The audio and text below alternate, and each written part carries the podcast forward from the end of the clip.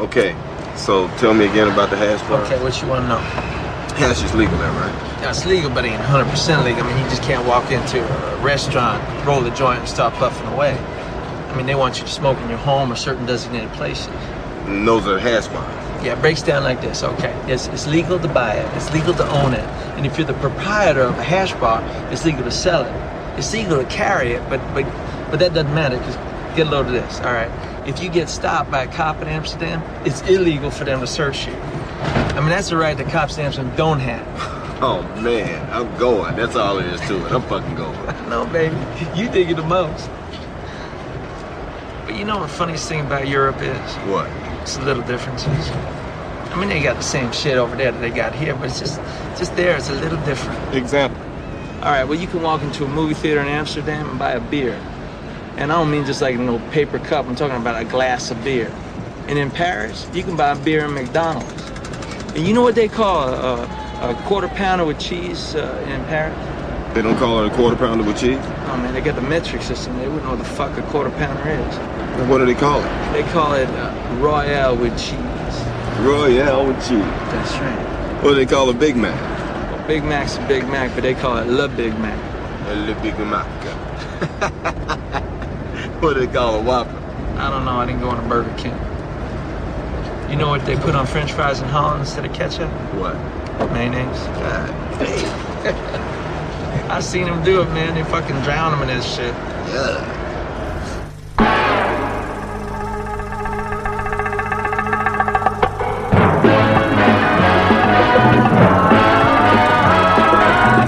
When it comes to entertainment, you can't beat a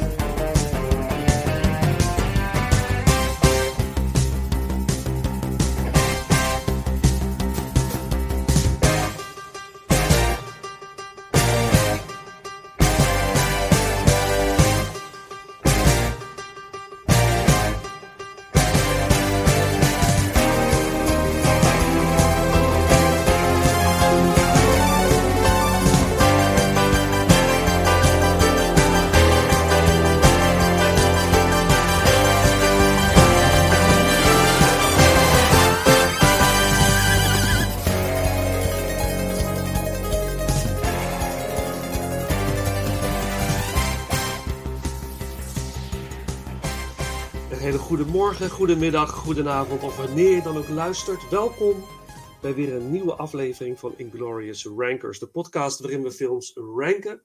Van franchise tot filmjaar, van acteur tot actrice. En vandaag een hele bijzondere aflevering. Ik heb een hele bijzondere gast. En ehm, misschien hebben jullie de aflevering gehoord waarin ik in zijn podcast te gast ben. En dat is niemand minder dan uh, Dana Buckler van de bekende uh, Amerikaanse uh, filmpodcast, de Dana Buckler Show.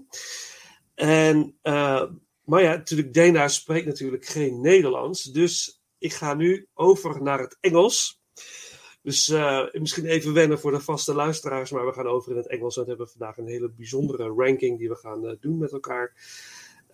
but now, first, welcome to the show. Buckler. Vincent, thank you so much. I am so delighted and so happy to be joining your uh, joining you on your podcast today. This is so exciting. Thank you. Thank you so much for having me. Thank you. Thank you for being on the podcast. Uh, for the people who uh, didn't listen to your podcast, uh, I recommend please do uh, visit Spotify or any podcast channel you use and find the Dana Buckler Show. It's a very great show to listen to. Uh, it's very diverse um, and uh, very nice conversations, and you will get some unique um, movie tips like um, uh, suggestions. Um, it triggered me a lot. And uh, I will tell the listeners, uh, Dana, you inspired me to start uh, the Inglorious Rankers uh, podcast. And I reached out to you uh, a couple of months ago just to try. Let's see if Dana Buckler will respond to uh, to my question. And you did. And I, I, was asking you if you can join me on my podcast, if you want to record an episode with me. And you told me you would be delighted. So we, we met online. We had a good conversation. Uh, there was a click, like uh, this, that's that's a very nice thing. And you invited me on your podcast, and that's what we recorded a couple of weeks ago. And it's online now. Uh, it's called the movies we grew up with, and uh, we had uh, so much fun. But Dana, can you tell the listeners something about yourself. Uh, where are you from? Uh, uh, tell us about your podcast and what drove you to start a podcast. Well, thank you, Vincent. And I'm going to try my best. Um, mm-hmm. I'm known for giving very long answers to very short questions. So That's okay. That's okay. I'm going to try my best to, to, to keep this very uh, focused because mm-hmm. I tend to go all over the place. So just bear with me. Mm-hmm. So to, to answer your question, I am originally from Halifax, Nova Scotia, Canada. I was born and raised there. I lived there until the age of 14 years old. When I was 14 years old, my family immigrated to the United States. It's where I went to high school. That's I like to say some of the fun. My fundamental years were were living in a, a part of uh, America called Tennessee, which is a very rural southern part of the United States shortly after graduating high school, I moved back to Canada, decided that I wasn't enjoying the cold weather anymore, and uh, had an opportunity. I moved to Florida. Now, what was I doing in Florida during that time? Well, I was a DJ. I was working at nightclubs. I was doing raves. I was that was what my career was. That's that's what I enjoy doing. I'm a huge fan of. Well, I should say we haven't had this conversation, but excuse me. Uh, my favorite DJs come from Holland. Period. Uh-huh. And I just I, am a huge fan of the the music scene that comes out of Holland. So I, I, know you and I have never had that conversation, but that was the type of music that I was into. Uh, around 2012, it became very clear that I was suffering some hearing loss. Uh, particularly in my right ear. I my friends would constantly say, "Why are you talking so loud? Why are you, you know?" And I didn't really notice. And then after getting some hearing tests, it became very clear that uh, the DJ career was a was not going to work anymore. I'm not going to be able to do that. But I always wanted to continue continue to do something creative, and so the other passion I had in my life besides music I'm I'm sorry to keep coughing. I apologize. That's okay. That's okay. Um, the other passion that I have besides music, of course, was movies. And I mentioned that I had moved.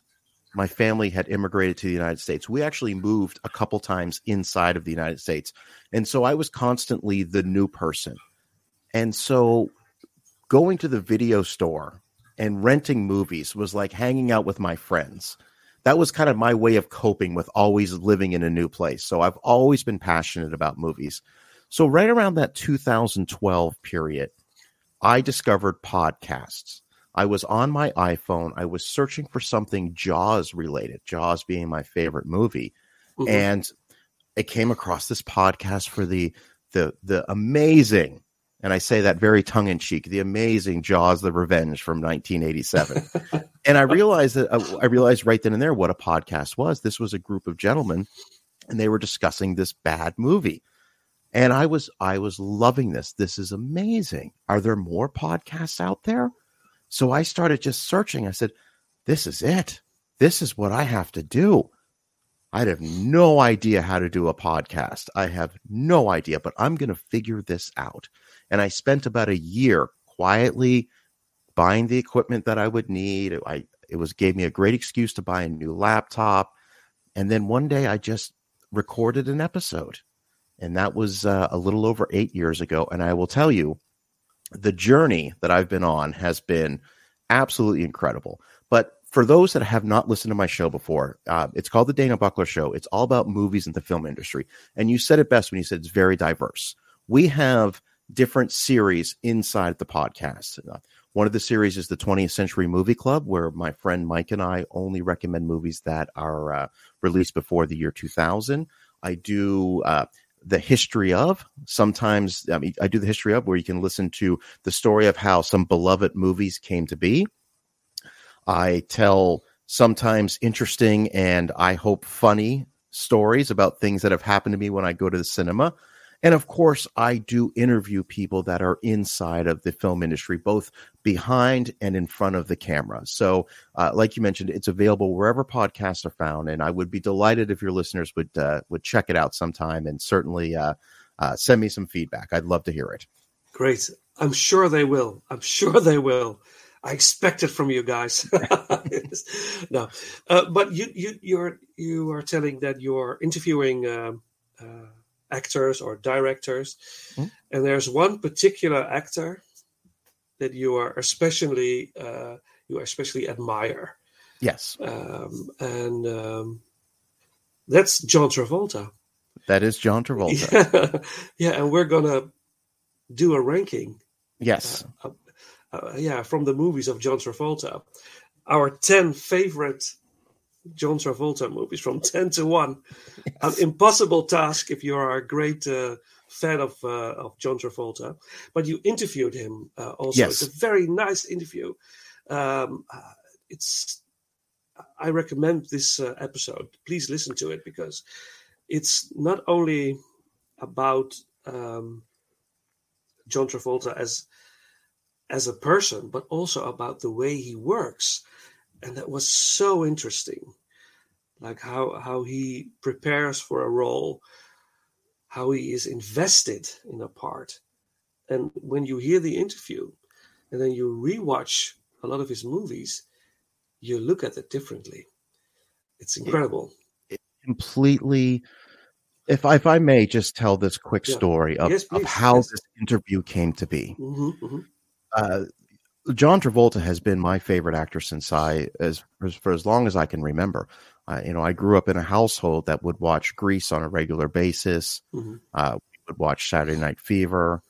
Uh, I mean, I remember the Look Who's Talking movies were right around when I was around, you know, ten or eleven years old when it came out, and then of course you you know you go through '70s John Travolta, which make no mistake, in the late 1970s, the three biggest actors in the world were Clint Eastwood, Burt Reynolds, and John Travolta. I mean, John was uh, uh, the the biggest the biggest star in the 70s.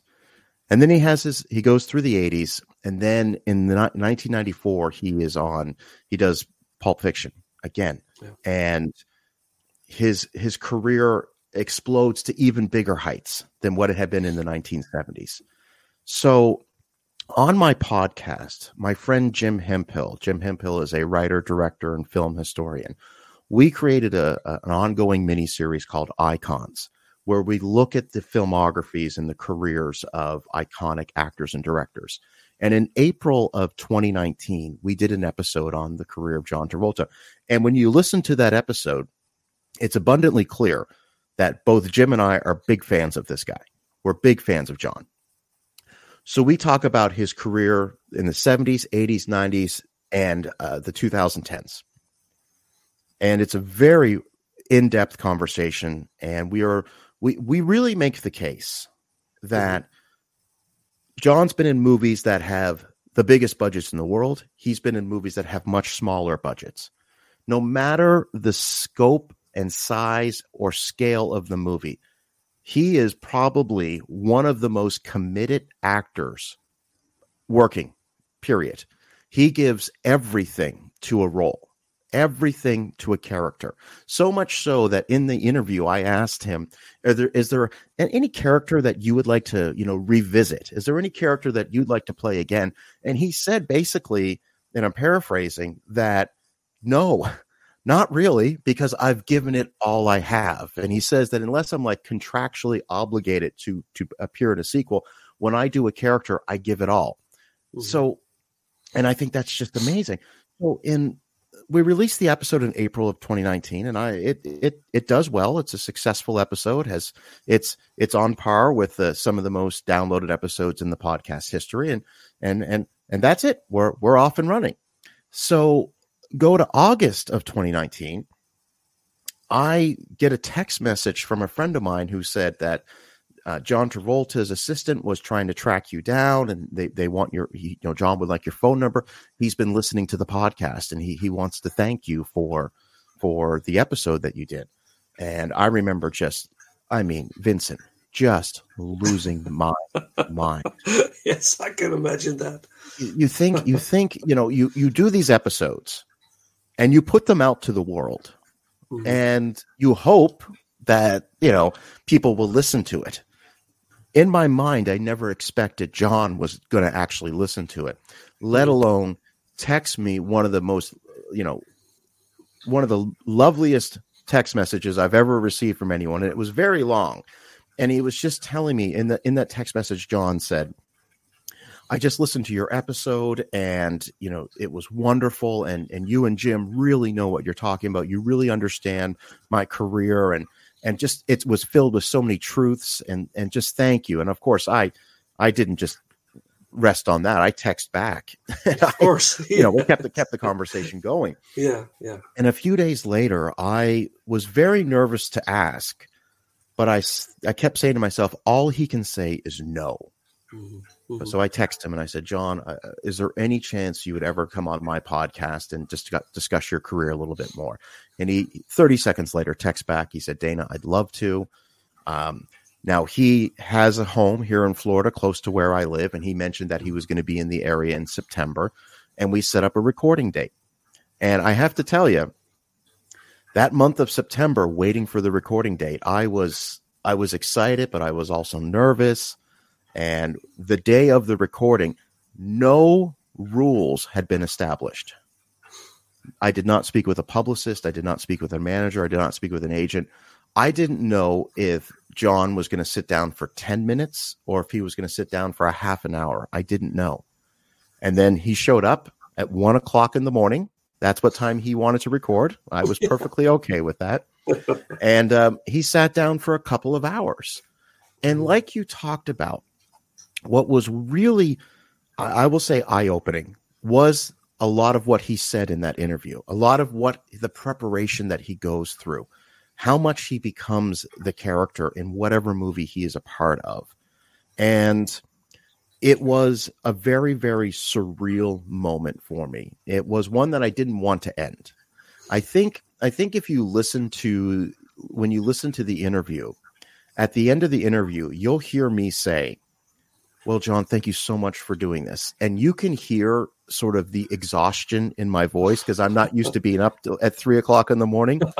I, and I can honestly say that if I was hadn't been so tired, we probably would have talked for four hours, if not longer. So uh, I have reached out to him recently, and I did ask him if he would do the podcast again, and he said he would love to, and we're going to try to set that up very soon. But uh, that's nice. Uh, yeah. Imagine, if you will, you do a podcast about movies in the film industry. You've been doing it for eight years and you've had an opportunity to talk to a lot of really interesting people. And then one day, your favorite actor of all time reaches out to you. It changed. It just, it was amazing. Vincent. It was unbelievably amazing. Yeah, I can imagine that. And also to just meet him and, Yeah. and feel the energy and uh, the person meeting the actual person.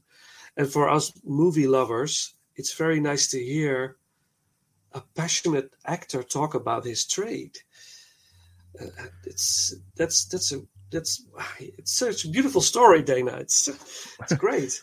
Well, I, Yeah. I just want to say, I just want to say that, you know, when when he walks in the room, Mhm. it takes a it takes your brain a moment to register because you recognize this individual, you Yeah, recognize them, Yeah, and I'm just like, uh, I was just, I was, I will admit to being starstruck for a moment, Yeah, and I've I've had an opportunity to meet to meet some some famous and celebrities over, and it's it's been very interesting. But I was I was genuinely starstruck for just a split second, and then it was time to get down to business. All right, Yeah. uh, you know, yeah. this is where we're going to record and do you need anything and and I, oh funny funny story vincent uh the night before i was i woke up probably at two o'clock in the morning a nervous wreck because i know that john travolta has been on every talk show in the world here in america he had been on the tonight show he had been on jay leno he had been on dave letterman he's been i'm sure he's been on Graham Norton. I mean, just just you just name it. He's been on every famous talk show in the world. Now, what do all these famous talk shows have in common?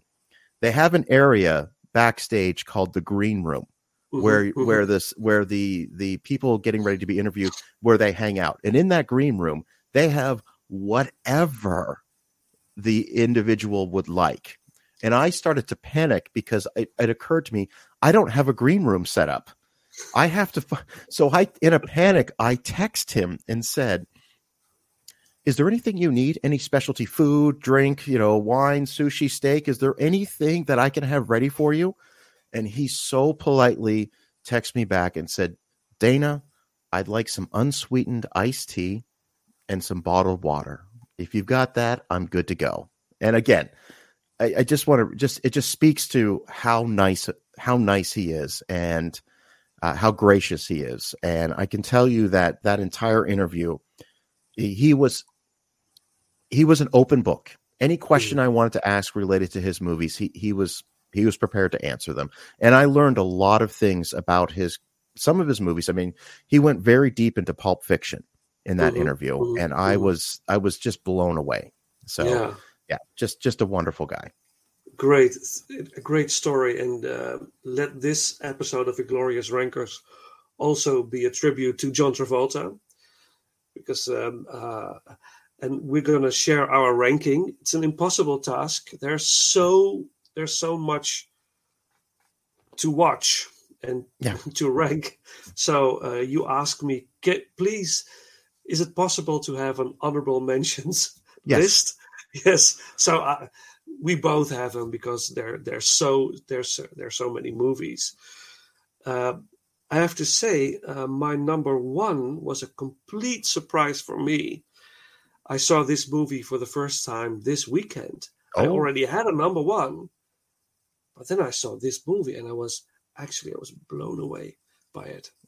Okay. I will talk to it when we get there. But um, when we rank, when we go through the ranking, uh, it's possible that we have the same number 10 or the same number 8. But if your number 10 is my number one, I won't Mhm. spoil it. So I will just have a conversation about the movie and we'll see where it goes. But then I will talk some more about my thoughts about the movie when we arrive at that point that I have the movie in the ranking. Okay. So, okay. And I'll will do the same thing. I'll do the yes, same yes, thing. Yep. yes, yes, Perfect. yes. Perfect. But if we are the same, or like, uh, uh, uh, yes, if, if it's on the same spot, we can just talk about it perfect. at that point, of course. Yes. Well, um, should we just go for Sure. it? Yes, Absolutely. Yes, and uh, we sh- we should flip a coin. Oh, sure. Uh, Okay. s- do you have a coin with you? Uh, I'm not uh, very good.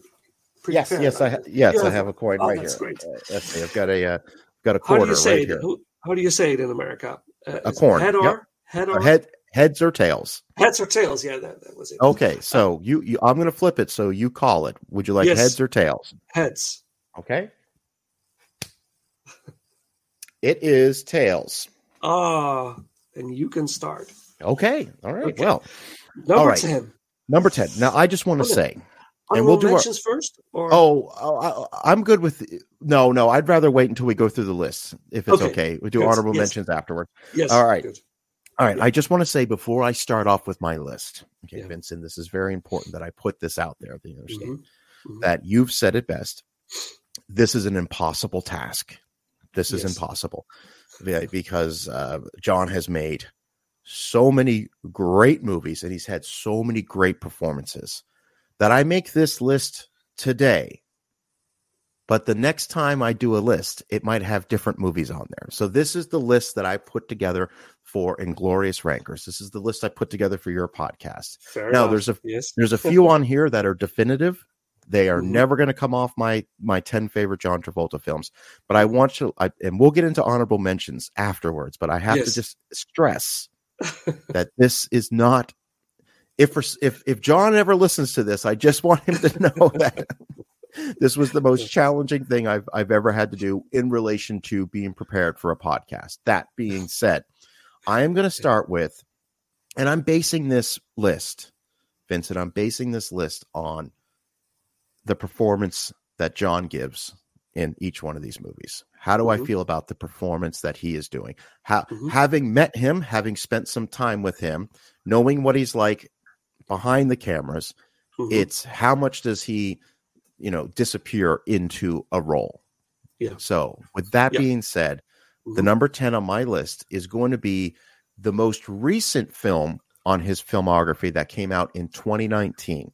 Mhm. And that is going to be The Fanatic. Have you seen The Fanatic? Yes, I've Okay. seen it. It's not on my list. Mhm. So, but we can talk about it. Yes, Please, now what are your thoughts? Well, uh, I actually had the opportunity to see this in the theater. It had a very limited theatrical run in the United States, and I had an opportunity to see it in the theater.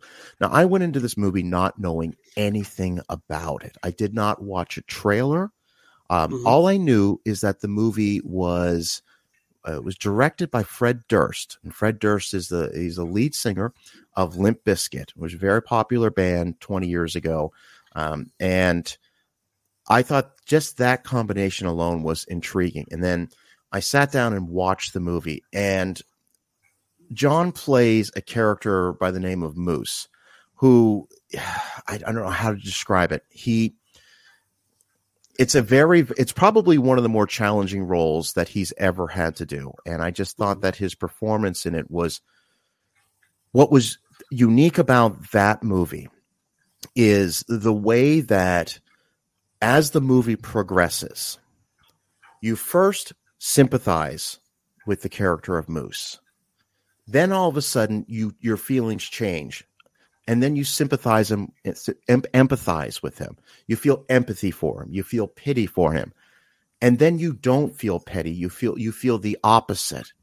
Mhm. and his the sort of the the transition that his character goes from a very sympathetic character to one that you are like no this this this character needs uh, the type of help that's just not going to be readily available to somebody in his position. I mean, his character basically earns a living by being a performer outside of you know the Chinese theater on Hollywood Boulevard, and it also has a really good uh, supporting performance by Devon Sawa, who I can I just let me shamelessly plug has also been a guest on my podcast. So you have to know this.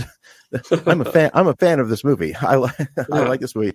Um, but for those who haven't seen The Fanatic, the basic premise is John Travolta plays a character named Moose, who is uh, he is obsessed with uh, Devon Sawa's character. Devon Sawa plays a character uh, plays a famous actor named Hunter Dunbar, and Mhm. Travolta's character's Moose is just obsessed with him, and it's basically the entire movie is.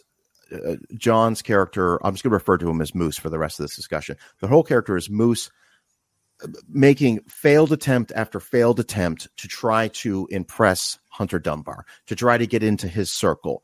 And things quickly escalate completely out of control. And I'm not going to say anything more than that, except that, again, even with Devon Sawa's character, Hunter Dunbar, you empathize with him, then you don't. And and there's just it just continuously there's this back and forth about how you feel about these characters. And I and by the time it ends, you don't like any of them. You know, you you you, you feel like you feel like they all sort of got what was coming to them. But it was again, I know a lot of people haven't seen this movie, and I would urge people to, you know, forget what you may have heard or read. You know, I know uh, some of the reviews were not strong for this film, but I think it's a really interesting character study, and so that's why the Fanatic is number ten on my list. Yeah.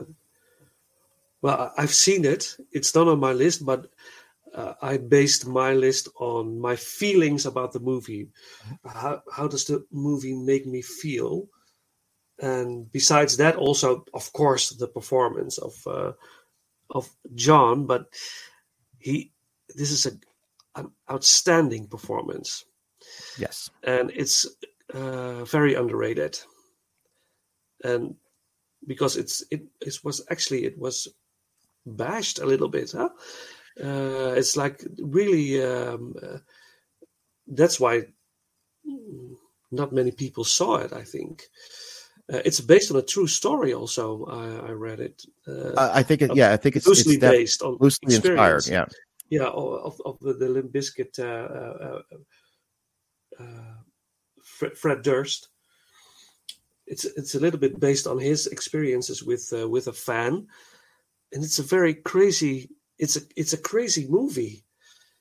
It's what It- it's really it's like oh my this it's but it's in a way that's a good thing because that's the way this guy is. He is completely lost it of guy you know and you, you feel for him at first like oh he, he needs he needs sympathy he isn't very smart you think come on give this guy a break but in a way it becomes dangerous and that's that was a, I, I liked it i liked it yeah And it's a very it's- different it's- role for him for it definitely. You know, we are all fanatics in some way.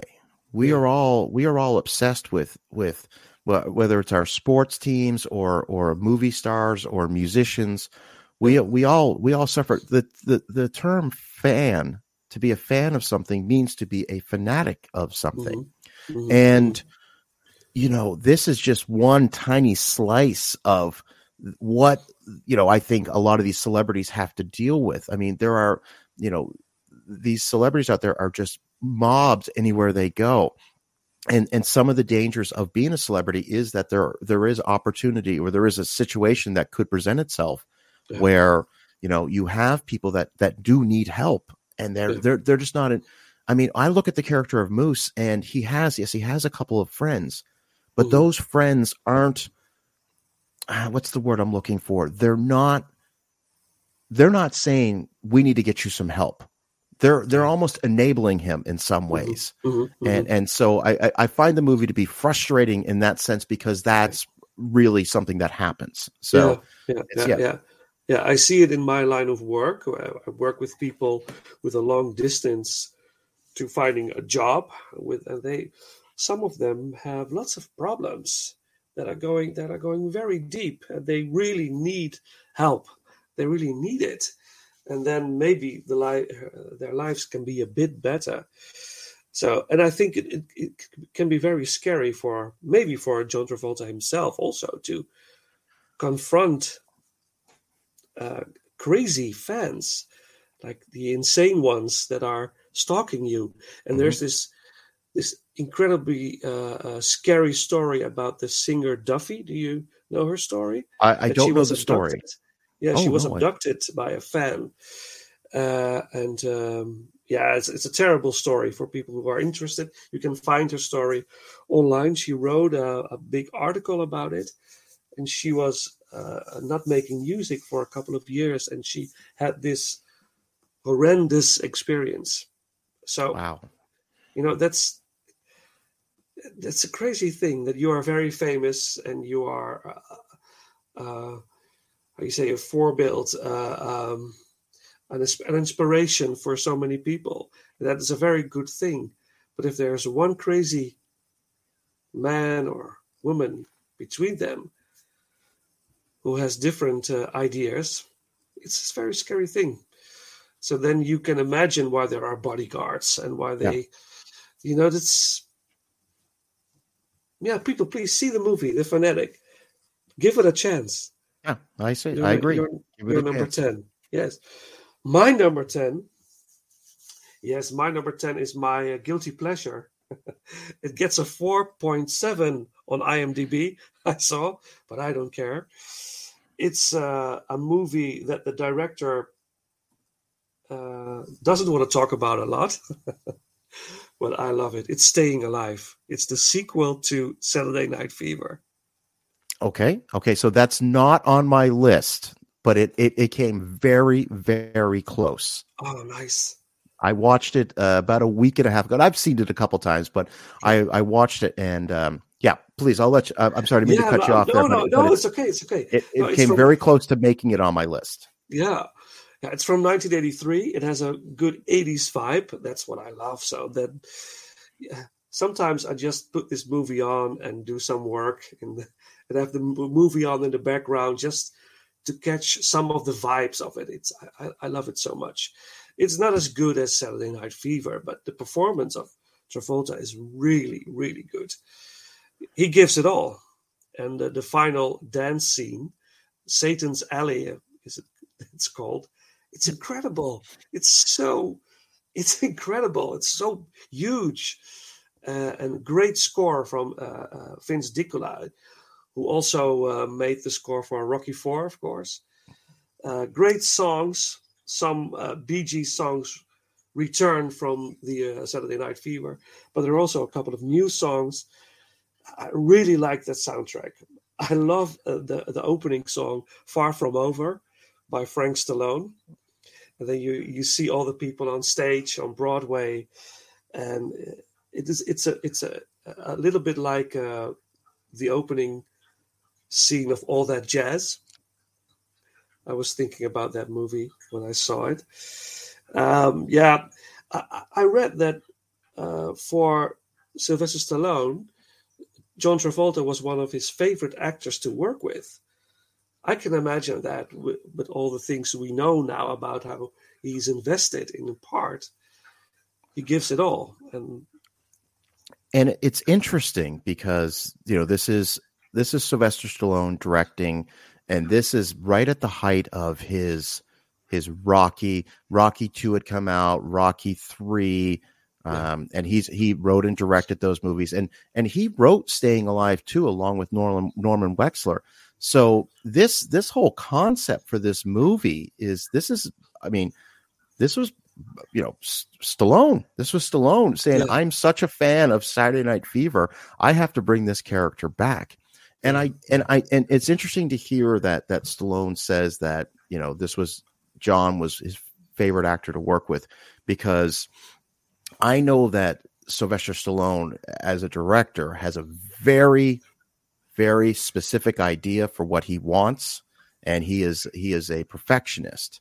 So and and john being the the consummate professional uh, I, I would have given anything to to have been on the set just to watch Yeah, that. but here's here's one thing that you know i'm in my 40s i'm going to be 44 in a couple months as of this recording. And in 1983 i think last time we talked uh, 1983 was the year i saw return of the jedi as a five year old mhm. I, I I didn't have the I wasn't an adult.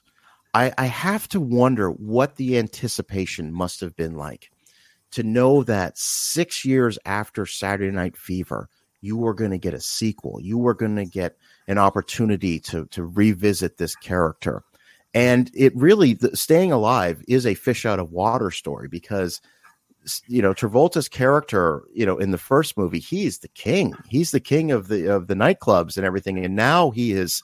It, it's in a completely different world. I think it's an exceptionally good sequel, and something that we'll talk about. He doesn't do a lot of sequels, you No, know. So this true, is him yeah. revisiting a character. A, he looks terrific in the movie. Some of the best. I mean, he's he's an incredible dancer in Grease He's an incredible dancer, and I, I like to say he's an incredible dancer in Pulp Fiction. um, in a way. but but some of the best dancing he's ever done is in Staying Alive, and I think that movie is very much due for a reevaluation. I mean, people are people are very hard on on on sequels in the eight in the early '80s, and they're just Mhm. you know it becomes the cool thing if one person says I don't like this movie, then somebody else goes, well, I guess if you don't like it, I don't like it either, and that snowballs. And then it just becomes cool not to like a movie. The same thing happened with The Fanatic. One person said, "I'm not really a fan of this movie." Well, I don't want to, and other people are like, "Well, I don't want to be have a different opinion than this person, so I'm going to have to say I don't like it either." I think that's what happened with Staying Alive as well. Staying Alive is such a cool movie. I mean, just the opening, the opening of that movie where where where Travolta passes Sylvester Stallone on the street just for a brief second, and then the end of the movie when he just says, "I I'm, I got a strut," and he just walks away to Staying Alive. Like it's it, and in all parts in between, it is a fantastic movie and Yeah. definitely one that I think people need to watch or at least watch again. Yes, I agree with that. I agree with that. Yeah, and- uh, you know, did you know that um, Travolta and Stallone were uh, almost cast for The Godfather Part Three? I read that somewhere. I, I that they were going, that. they were going to. They refused to do it. There were were some other things, I guess, that they were doing. But I read that they were asked to uh, to play in The Godfather Part Three. I I, I I did can't imagine, know can't that. imagine that, but it should be awesome. Okay, and this is me just being honest. I can see, I can see John in in the Godfather movie because I've seen him. Uh, he can play so many different characters with so many different personalities and and really disappear. There's been a couple times when I've watched a Travolta movie, The Fanatic being one of them, where I have to remind myself that's John Travolta. Yeah. Whereas Sylvester Stallone, he got kind of plays you know his, whether it's rocky or rambo or you know he he kind of plays the same type of character Yeah, so i think uh, uh, sylvester stallone in a godfather movie we'd just be like that's sylvester stallone whereas john in a godfather movie depending on the part i think he could pull it off he can transform. Yeah, Yes. yeah, yes, yes. But how about this? How about say that there will be a new Godfather um, next year, and Yes. Coppola will direct it, yes and Stallone will star in it. Is it possible for him to do it right now? He's he's changed as an actor in a way. we're When talking about I- sylvester stallone Yeah, Sylvester Stallone. Yeah, Like, yes when you see him in Rocky Balboa, it's he, he's like he's grown as an actor, maybe, or I don't know how to how to put it.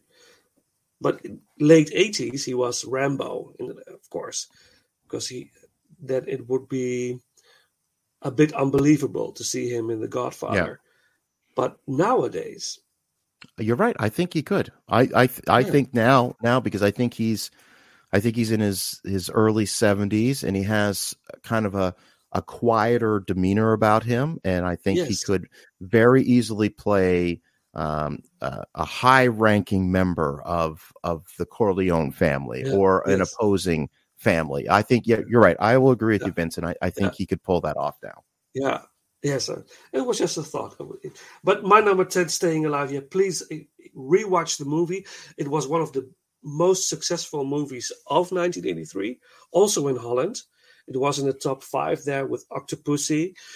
Um, it was it was a huge, huge uh, success. So many people saw it, and the soundtrack was uh, was a big success. Also, sold a lot of copies, and um, it has this great what i told earlier the great 80s vibe that's such a cool feeling and the 80s the, the 80s vibe it, it's returning right now huh? Uh, you, hear it in modern music. The synths the synths uh, young people now are, are going to listen to songs from the 80s and really like them also.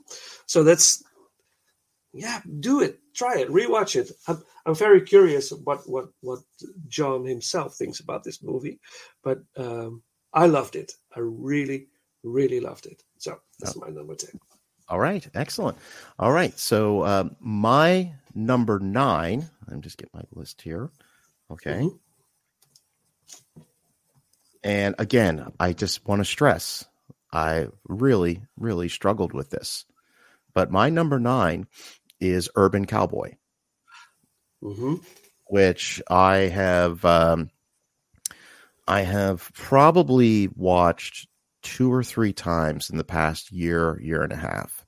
I'm mesmerized by this movie because for me, this is the movie that when you look at his filmography uh, up until that point, okay, so he had done Carrie, Saturday Night Fever, The Boy in the Plastic Bubble, Grease, you know, Saturday Night Fever, Grease, Carrie. He's playing a certain type of character.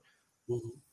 This, to me, Urban Cowboy represents the first performance that will make you go, he is John Travolta is not a one dimensional character. And that's not to say that in Grease and in Saturday Night Fever, he was one dimensional. He was far from it. He was playing a character uh, that represented the area that they lived in. I mean, he mm-hmm. was he was playing a, a, in Saturday Night Fever. It's it's a character from New York. It's a character from Brooklyn. You know, he was playing that character perfectly. But you know, John's from New Jersey. He's he's from that area. You know, he he's surrounded by that. What what are you going to do when you take that character when you take this this actor and you're going to put him in a completely different setting, and specifically Houston, Texas, and he's going to play a cowboy? Can you pull it off? Well, the resounding answer is yes, you can pull it off. You can pull it off so much. And I know this because I have I've lived in the South and I've been Mm. to honky tonks and I've been to bars like Gilley and I've been around this and and he he nails the performance of Bud. I mean, he just nails it. And I think it's a mesmerizing movie. It's I, I don't even want to necessarily call it a time capsule because I went to a country western bar about a year ago. it was And it was- the same. It was still the same. and that's what I loved about it. Yeah. That's what I love about it. There was the mechanical bull. There was the punching bag. There was the live band playing country music. There was line dancing. Everybody was still dressed the same. So it's it's what I respect about that movie is that culture, that southern cowboy culture. It stays the same because that is not a fad. That is not a trend. That is how people live. That's how people have fun. That's how people dress, and they're completely fine with that. And there's no need to change that. And Mhm. and John so perfectly captured that character. And Debra Winger is phenomenal in the movie. And Yes. it and you know, I, I know a little bit about the film, like all those scenes that take place at Gilley's, the the nightclub. Those were not extras in the background. Those were people that went there every weekend. They were hired to be extras. So everything is so authentic about that movie. And I just I love it. I love the performances and I just have a I have a I get a real kick out of uh of watching that movie and just you know, it's Scott Glenn is terrific in the film. I mean, it's just it's a great movie. I, I know you've seen it. I, I don't know if Yes. it's on your list or not. So Yes, I, I'm assuming it's I'm, I'm assuming it is because you haven't said it's not. So yeah, it's Ur- Urban it's coming. Cowboy is my number Yeah. number nine. I really want to experience that someday. When we visit uh, America, I want to experience that in that kind of bar, just to be there and feel the the vibes. It would be so much fun, I think. Well, you just let me know when you're when you're in Florida. When you when you come to Florida, I will I will happily take you to a few places like that.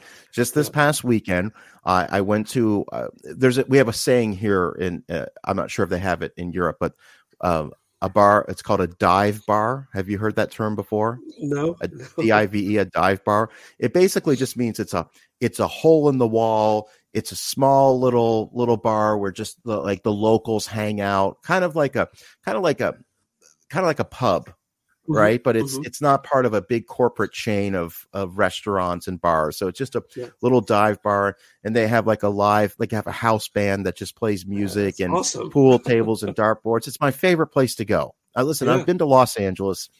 I've had the opportunity to go to to some of LA's hotspot re- uh, restaurants and nightclubs. I'll take a dive bar in Florida over that anytime. It's Oh. just so much fun. Yes, now um, please uh, take me to one. Of course. Take me to the, yes, I think my wife would love it also. I think we would have a great time. Awesome. Yeah, we will talk some more about Urban Cowboy later on. Yes, because it's on my list. So I, I really liked it. I really really like it, but uh, it was a surprise for me because I have I uh, uh, didn't see that movie uh, before uh, this ranking. Oh, oh, So in my okay. preparations, I saw this for the first time. Yeah. I'm so excited to hear that you're getting to watch some of these movies for the first time. Yes. because I want there's some some of these movies as as someone in my 40s there's a lot of these movies that I wish I would have watched at this age. Uh, Mhm. you know because in my 40s I've I've lived a little bit of life. I've got some experience and some wisdom. A lot of these movies I saw when I was a you know a, a kid or a young teenager before I could really appreciate them. So to be able to see them uh, at, at your age I'm so excited to hear your uh, initial thoughts on some of these films Nice. Yes, I, I will let you know when we get there. But perfect yeah, great. Your number nine, The Urban Cowboy. Yeah, great movie. Great movie. My number nine. Uh, I, this when I saw this movie for the first time, it really touches touched the heart. I loved it so much. It's Hairspray from 2007, and John Travolta plays a woman, the mother of the main character, and it's at first you it, it's a bit awkward to see it like that's John Travolta, but he's dressed as a woman. He has a fat suit on. This is very strange. But then, as the movie uh, progresses, you get invested in this character. He becomes the mother, and and again, it's it's another uh, great great performance. It's John Travolta, but you believe it's the mother of the the, the main character of the movie, and it's such a very uh, it's a character that you uh, how do you say it? Uh, put in your heart like invites to your heart you're invite it, it it touches you. And at the end i i, I wish uh, he was my mother i have a great mother let's let's put that first but it, it's it's such a sympathetic character it's based on a broadway production directed by um, uh, Adam Shankman, and he's also the director of A Rock of Ages, a movie Yes. I really love. Also, a movie that is was pretty much bashed with uh, by critics and uh, because of the over the top Tom Cruise performance, but they were just actors having fun. I really loved it. I loved it, Rock of Ages. But What do those critics know? Well, Yeah, they don't know anything. They don't know They- anything. No, it's just Um, an opinion, right, Dana? It's just an opinion. Yeah, It's yeah. just an opinion. Uh, T- Travolta as Edna Turnblad um, in Hairspray. Uh, I did see this in the theater, and I agree with you that the first, you know, five minutes of on-screen time that that Edna has, you're more or less just sort of transfixed on how they made John into this woman, how they made it. Uh, but as the movie progresses, it's it's the best way for me to describe it. The, the the transition that my brain made is I watch a lot of foreign movies, and foreign movies for me have to have they, they have subtitles on Yeah. the bottom of the screen. And the first few minutes or so, you're you're you're focusing on the subtitles, but as the movie progresses, you start to just it just becomes in sync with your brain. Yeah. So that's the same thing that happened with Travolta's performance in this one. The first five minutes, I'm just going, now that's interesting. The the makeup and the and the the prosthetics uh, outfit that he had to have been wearing, and then by 20, 30 minutes into the movie, he is just the character of Edna. That's it. He's he yeah. is that character. So I agree with you. It's I think it's a wonderful performance. yes. And uh, I have to admit that I haven't watched that movie. It's been ooh, it's probably been 10 years, and I think that one is definitely due for a rewatch. But yeah, no, you have to rewatch it. That- especially also for, for that great scene, the great song, uh, uh, the duet of Christopher Walken and John Yes, Travolta yes. together. It's it's awesome. It's so beautiful, but so heartwarming. Heartwarming. That's the right word. The movie is is it's like it, it touches the heart.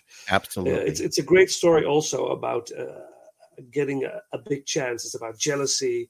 It's about uh, getting over that jealousy. Uh, uh, it's also a bit of a race uh, issue in the movie. Yeah. Uh, it's it touches a lot of things, but it's it's a it's a great it's a great flick. It's a great movie. I love it. I love it. Uh, I love the songs. It's it's a musical. It's based on a Broadway production, so it, it's. It, but originally, it was a 1988 movie. That was not a musical, as I can. Or was it a musical in 1988? I, I don't. I don't believe it was. Uh, uh, hang on, just a second. Uh, Yeah, we we're going to do a little re- re- Yeah. re- re- research in real time here. Spray, 1988, and I believe if I'm, it is directed by John Waters. I knew that. I had. I don't know why I I, I blanked on it for a second. Um, it stars. Yeah, Uh, it's- written it's directed by John Waters, and it stars um, uh, Sonny Bono, uh, Divine, Debbie Harry, Ricki Lake, Jerry Stiller, Pia Zadora. Um, it was a successful movie. By it was it was made for two million. It grossed eight million. I mean, this is it's a John Waters movie. You Yeah. know. yeah, Uh, but it, it's it's it is a musical. I see Yeah. great songs, great dancing, great fun. So Yeah, Yeah. it's it's uh it's number 444 on Empire Magazine's 2008 list of the 500 greatest movies of all time. So, okay, okay. and and and it, it says there. that the film the film was adapted into a Broadway musical of the same name uh, in 2002 and won 8 Tony Awards, including Best Musical in 2003. So, Yeah. this move the the musical was based off of this movie. yeah, That's great. Well, yeah. yeah, I- rewatch that. Yeah. Please do, please do. So it's my number nine, Hairspray. What's also uh, Zac Efron is in it, Queen Latifah, Michelle Pfeiffer. It's yeah, great. Okay. excellent. So what's All your right. number eight? My number eight. Okay. I'm going to get into. There's going to be a couple of these on the list here. So this is Mhm. this is John Travolta. I'm I'm I'm these this part of my list are going to be the villain Travolta. When Mhm, John mhm. Travolta plays the villain, and Yes. because he's such a a nice, affable, friendly person, he he he translates that way very well on screen. But when he plays a villain, oh, does he play a good villain? And He and he does. does that. He does that a number of times. Uh, this this one made my list because of the interview, because of the interview uh, that John and I had, and I asked him, you know, of all the villains that you've played, which one was your favorite? And I expected him to say Face Off. You know, I expected him because that seems like the the natural choice.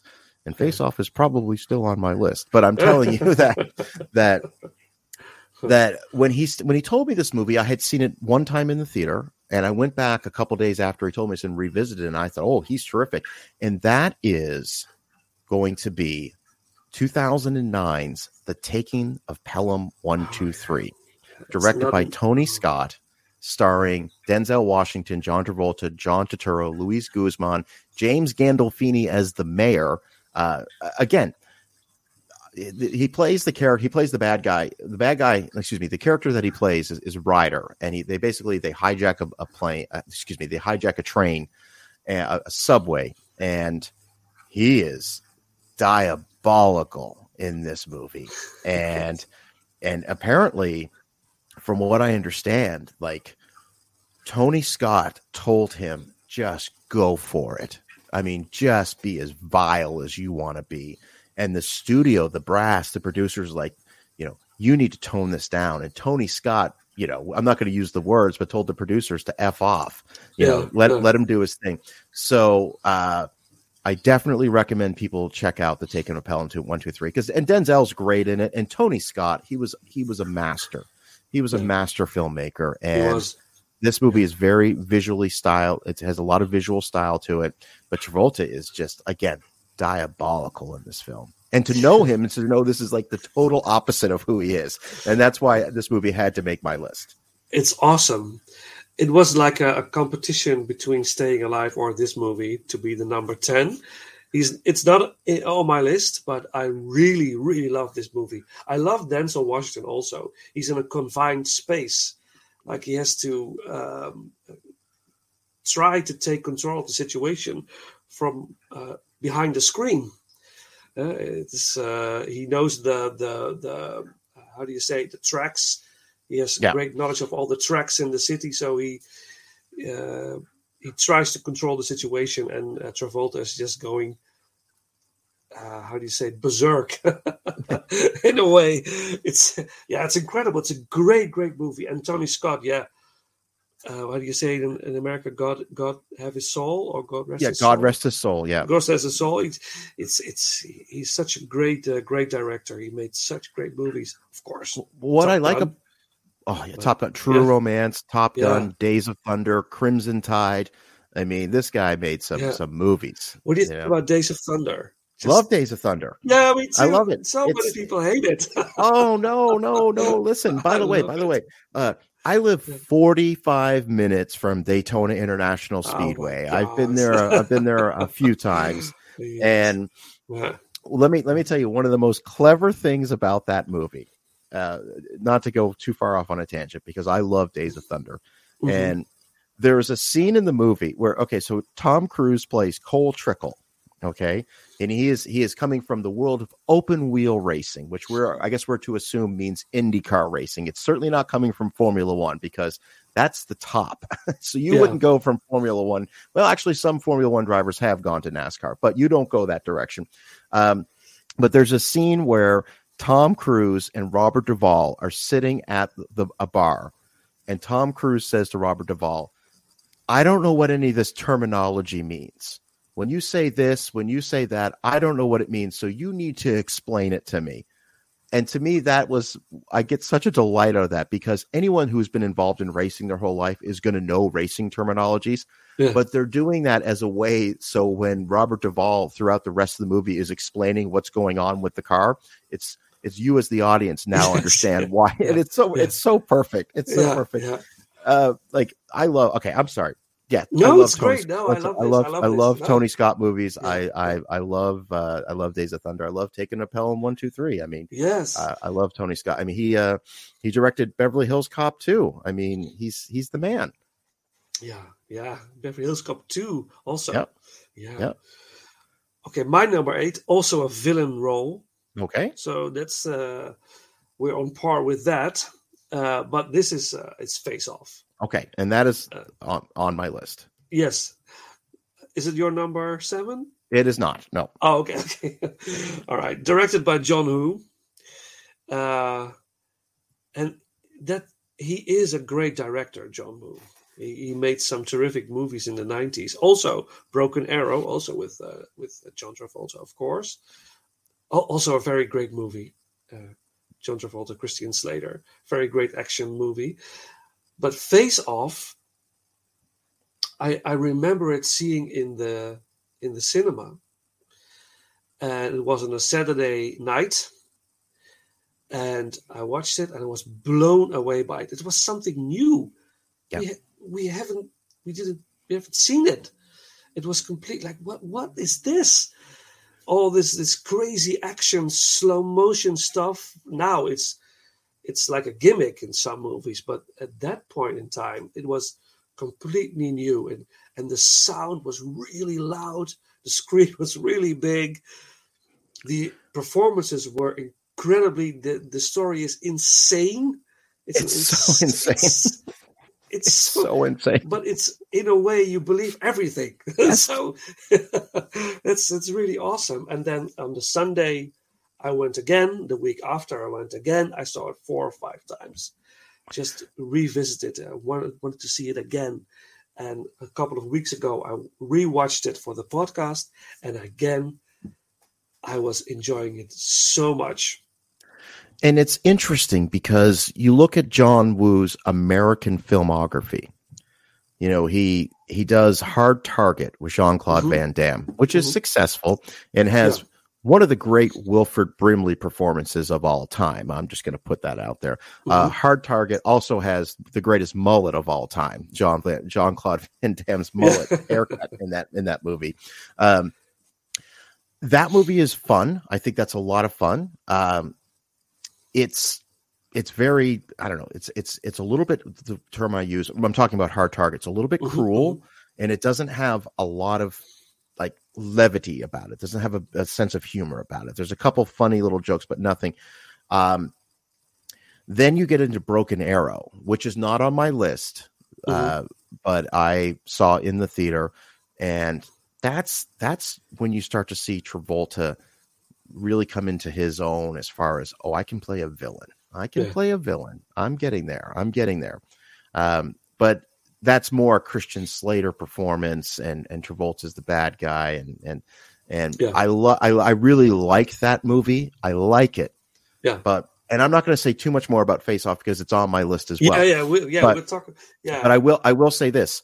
Uh, the thing about Face Off is I remember the first teaser trailer, the first trailer that came out in theaters, and this would have been maybe 95, where you see it's just John Travolta talking to the camera, and the camera keeps panning around, and then it's Nick Cage, and then it's John Travolta, and and you don't even know what the movie's about. You just know these two actors are going to be in it. And remember, this is this is post Pulp Fiction. This is John Travolta. He is getting. He is basically he's the the number one actor in the world at this point, and he gets first look at every hot movie screenplay and script that's out there. So you know that if Travolta's in this, it's a must see. I Yeah. mean, this was this was a time when you would go see a movie just because of who was the Mhm. star of the movie. Mhm. And so I remember seeing that teaser trailer for Face Off, no idea what it's about, and going, I'm going to see that. I could Yeah. I didn't know if it was a comedy. I'm going to see Uh, it, but we'll we'll talk about it a little bit Yeah, longer. yeah, yeah. yeah. uh, Very short. It's it's about uh, uh, uh, Nicolas Cage is the bad guy at first. Yeah. he's play he's he's called Castor Troy, and he accidentally shot the son of the John Travolta character Sean Archer, because they have this thing going on between.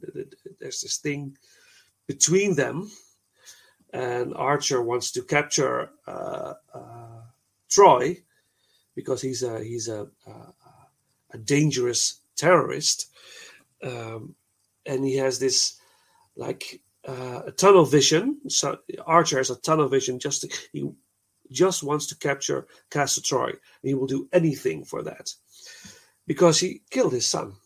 That that drives him, and in the beginning of the movie, it actually does happen. He he catches Castor Troy, and um, but Castor Troy has placed a bomb somewhere, and the only one who knows it is his brother, and he is also captured and he's in jail, and Castor Troy is nearly dead, and uh, then in, there's this, this thing uh, that he will become Castor Troy to infiltrate in the prison to talk to the brother and try to find out where the bomb is, get out of the prison, and saving the world, something like that. Sounds like the perfect plan. Yes, it's the perfect plan. What- but what how do could you go wrong? Yeah, yeah, what could go wrong? Yeah, how, but how do you do that? How can you become Castor Troy? So he actually gets the face of Nicolas Cage. So the face of Cage goes off and is placed on Travolta's, uh, on brilliant. Sean Archer's face. It's incredible. It's insane. So that works. So he becomes Castor Troy in a way, and he goes inside the prison. But then Castor Troy wakes up out of his uh, coma, and uh, he's mad, and he's getting the face of Sean Archer. So, because, because Vincent, he doesn't have a face when he wakes up. He doesn't have a face, no, but he smokes a cigarette. That's also so much. so good. It's so fun. Yeah, he's yeah. Uh, you have to see it to believe it. It's insane, but you believe it because it's so insane. You just have to believe it. You, you it's Can I But- just say this? Yeah. Yeah. I miss the 1990s so much because in the 1990s, we would get a movie that you just described, Yeah. and that movie would have a massive budget and an amazing director, and an amazing cast, and the studio would be like, have at it, have fun, make your movie. Now unfortunately, in the cinema, we're never going to get movies like that again. Like, No. if you pitched that meeting today, if you went to Paramount or Warner Brothers and, and you said, and pitched the movie you just said, they would tell you to get out of here and get out of Los Angeles. You're, you're, ne- you're, you're never going to make it in this town, Vincent. That's what they would tell you. yeah, but I think when you uh, well, something like this happened with uh, *Malignant*. Did you see *Malignant*? I won't, I won't watch that movie. Oh, you oh no, you, you told me. Yeah, I won't so watch good. that. Uh, that's- I, I can't do it. it's completely insane. But okay, we'll talk some more about Face Off when, uh, Sure. when we get to uh, uh, when it's on your list. Okay. What's your number seven? Okay, hang on just a second. I'm gonna open Yes. up my list here again. So my number seven is going to be. Hang on just a second here. It is going to be a movie that came out in 1998. hmm Um, it was one of three movies that came out. Well, three movies that he was in in 1998. Because I want to just remind everybody that he was doing everything in the 90s. Uh, this one is one of my favorite performances that he that he has done, and that is Primary Colors. Are you familiar with this movie? Yes, I've seen it. It's not on my list, uh, unfortunately, because I you have to choose. Yeah, It's all about choices, but it's not on my list. But uh, yeah, yeah, please, uh, yeah, it, it's I love it. I love it.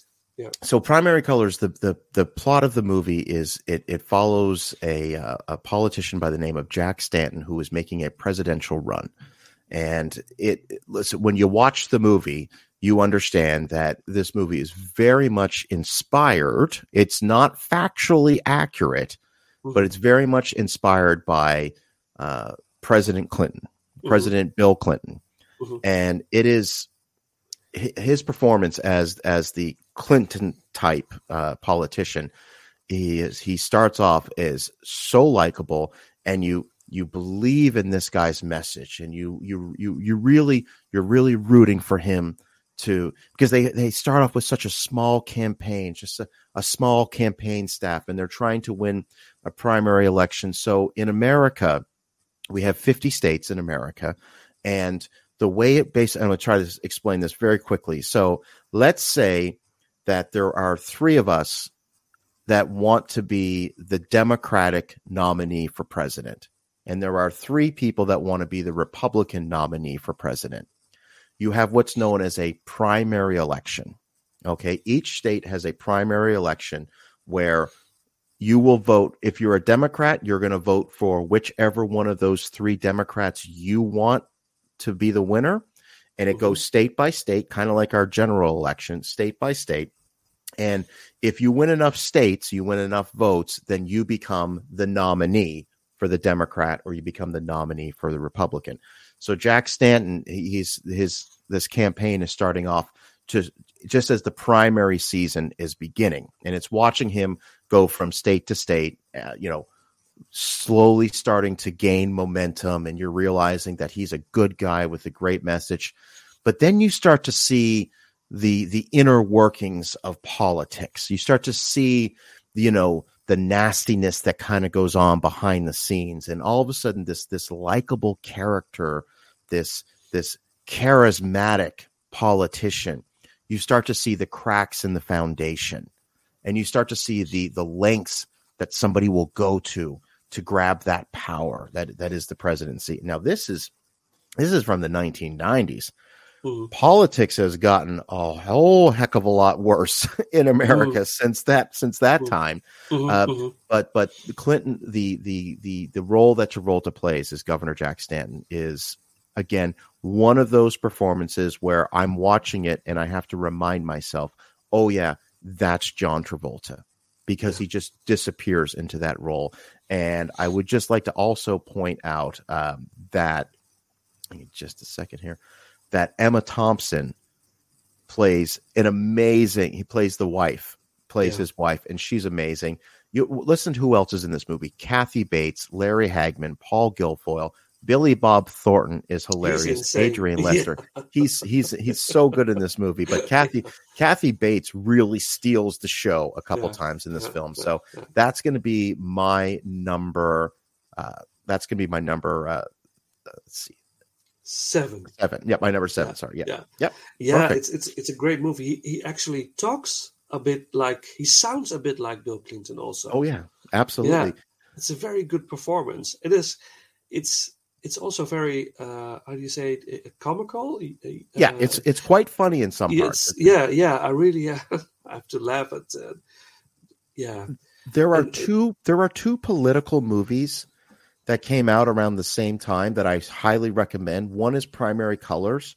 Um, the other one is called Wag the Dog with Robert De Niro and Dustin Hoffman. Dustin Hoffman. Yeah, Uh, if you haven't seen that, that's also a very, very fun movie that, that Yeah. looks at American politics. a recommendation. Yeah, it's it's it's a great movie. Primary Colors.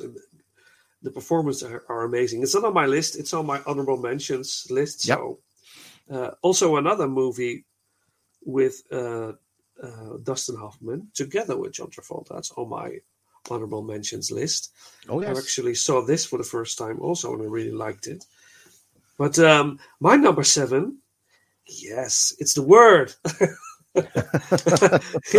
Grease. I, when you said it's the word, I was just typing in Grease. I already knew it. yeah, from 1978. Yeah, the John Travolta movie, uh, maybe the biggest in a way, I think. Um, Grease. Everybody knows the story. We don't have to get into that. It has a great soundtrack.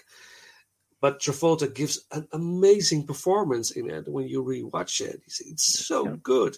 He transforms into this Danny Zuko character and you see the the thing he is struggling with on character based. You know, he, he's he's struggling with himself. Uh, is this the real Danny Zuko that I I am now? And that's what we all go through at the, at that age. Who am I? You know, what is my place in the world? And he actually portrays that very well. And uh, in Holland in the nineties, there was a. It was in 1998 it was the uh, uh, 20 year uh, anniversary of Grease, and it was back in the cinema, and there was this sing along Grease for the very first time in Holland. There was such a thing, and the auditorium was packed, and everybody was singing with it. It never happens in Holland. Everyone is quiet, you know, and. And when there's somebody laughs, like, and it's, when it's very funny, everyone laughs, you know. But it's very uh, uh, quiet all the time. But at that point everyone was singing and laughing and clapping it was it it it has done so much for so many people in in history i saw the london uh, uh, production in london in west end. Uh, it's a bit different than the than the movie but it's the same story but the, song structure is different. So different songs on different places. But it's it's, it every time when I watch it, I have fun with it. So this this is a very important movie for Travolta, in my opinion, because up until this point, when we're looking at theatrically released John Travolta movies, we have Carrie and Saturday Night Fever. Now, what do those two movies have in common? Okay. Uh, it, I don't know what the rating system is in Holland, but in America, those movies are very much rated R. They are Mhm, restricted. Yeah. Now, Paramount. Let me say that again. Yeah, the studio, the studio behind Saturday Night Fever, um, infamously uh, recut the movie to a PG rated version of the film and re-released it into theaters to try to because it was the soundtrack it was like the best selling movie soundtrack of all time but but but you know parents were not taking their kids to see Saturday Night Fever. That is a hard R rated movie. I mean there is some very I mean it's very very graphic in some parts Yeah, and and, yeah. and it's not for kids No. but Grease is so Mhm. what happens when after after Carrie and after Saturday Night Fever, then you get the family friendly movie that everybody can go see who this John Travolta guy is. Don't get me wrong, we saw him on people watched him on Welcome Back Kotter. He was the most popular part of that show. But Yeah. but Grease becomes the, the most successful movie of 1978 and it, it opens up an even wider audience for John Travolta because up until that point it was R-rated Carrie, it was R-rated Saturday Night Fever, and Grease just takes off to the moon. I mean, Yeah, it's yeah. and it's such a. I watched that last Wednesday, and I mean the opening song by Frankie Valli it just gets you Yeah. so pumped up. Like Yeah, it's just, I I absolutely love it, and and the the the struggles that that Danny goes through. You know, I've I've been that person in in high school where. I'm I'm out of town. I'm somewhere else. I'm on a summer vacation, and I meet a, a young lady, and I I'm I'm pretending to be something that I'm not, or I'm really being who I am. Mhm, And when I go mhm. back to high school, I'm pretending to be something that I'm not. Uh, so we all can all identify that, but but the music, the chemistry between Olivia Newton-John and John Travolta is is amazing, and and uh, again, excellent pick. Uh, yeah. love it, absolutely love a, it. a couple of months ago, I, I uh, made a podcast. Uh, it was called Grease Ranking Grease: The Battle. Grease 1 versus Grease 2. and actually, Grease 2 is it's kind of fun. Yeah, but it's, it's, it- it's, it's- Michelle but- Pfeiffer. Yeah, Yeah, yeah, but the, the characters in the first movie, they have this chemistry with one another. You can feel that, and um, they're very charismatic. Travolta's very charismatic in this movie, and he was also in the Broadway production a couple of years before that. Uh, yeah, I think so. I with think uh, Richard Gere, but he was in the ensemble. He wasn't Danny Zuko. Yeah. That's, Uh, yeah. it's interesting you bring up Grease too. Um, I remember this would have been 84, 85, 86, somewhere in that time period. Grease 2 was on television. And it was one of the one of the movies that my father recorded on the VCR. And my friends and I, we watched Grease 2 all the time, not because of the singing, but because of all the motorcycle action that's in that movie. And then, you know, at the end when the guy jumps the pool on his motorcycle, like I remember like we watched Grease 2 all the time just because we were so into motorcycles and dirt bikes and things like Yeah, that. yeah, yeah. So so I just you you invoked a memory when you brought up Grease 2. also Grease 2 has a, has an insane final uh, scene like he's dying and, co- and is coming to life in a sort sort of Yeah. ritual kind of crazy setting but it's it's insane but my number 7 Grease. I really love it I will continue a bit in English um, please share with us your personal John Travolta ranking, your top 10 John Travolta movies. Please share it with us via Instagram, Facebook, or Twitter. You can find the Inglorious Rankers on those social media platforms. And now I will go back to Dutch and close up the, this episode of Ranking John Travolta. Nou, we zijn weer aan het einde van deze aflevering eh, van Ranking John Travolta. eh, in samenwerking met Dana Buckler van de Dana Buckler Show. Ik raad je ook zeker aan om zijn show eens te gaan beluisteren. Superleuke content, superleuke informatie, hele fijne interviews en leuke gesprekken. Dus eh, ga dat zeker doen. Ehm, voor deze week sluiten we af. En we sluiten af natuurlijk ehm, met een eh, track uit de film eh, Pulp Fiction. Ehm, you Never Can Tell, het nummer uit 1963, gebruikt in de film waarop wanneer John Travolta met Uma Thurman op de dansvloer staat. Beste mensen, volgende week deel 2, maar voor nu bedankt voor het luisteren en tot de volgende ronde. Ladies and gentlemen, now the moment you've all been waiting for. It's a world famous Jack Rabbit Slim's Twist Contest.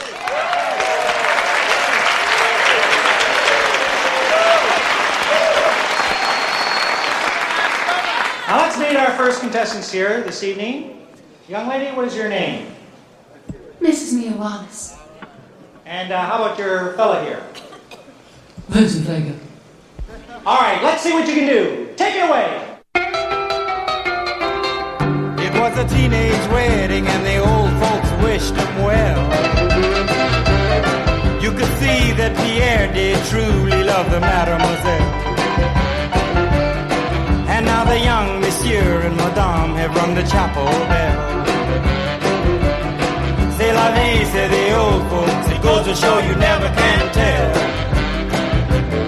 They furnished off an apartment with a two-room Roebuck sale. sugar, TV dinners, and ginger ale. But when Pierre found work, the little money coming worked out well.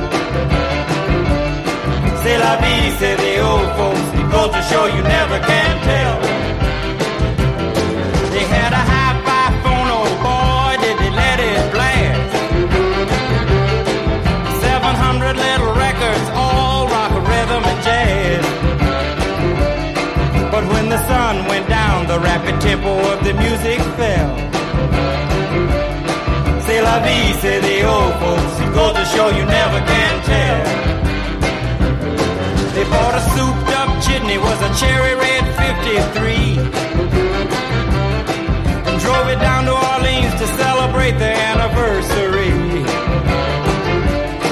It was there where Pierre was wedded to the lovely mademoiselle. Vie, say the old folks. Goes to show you never can tell.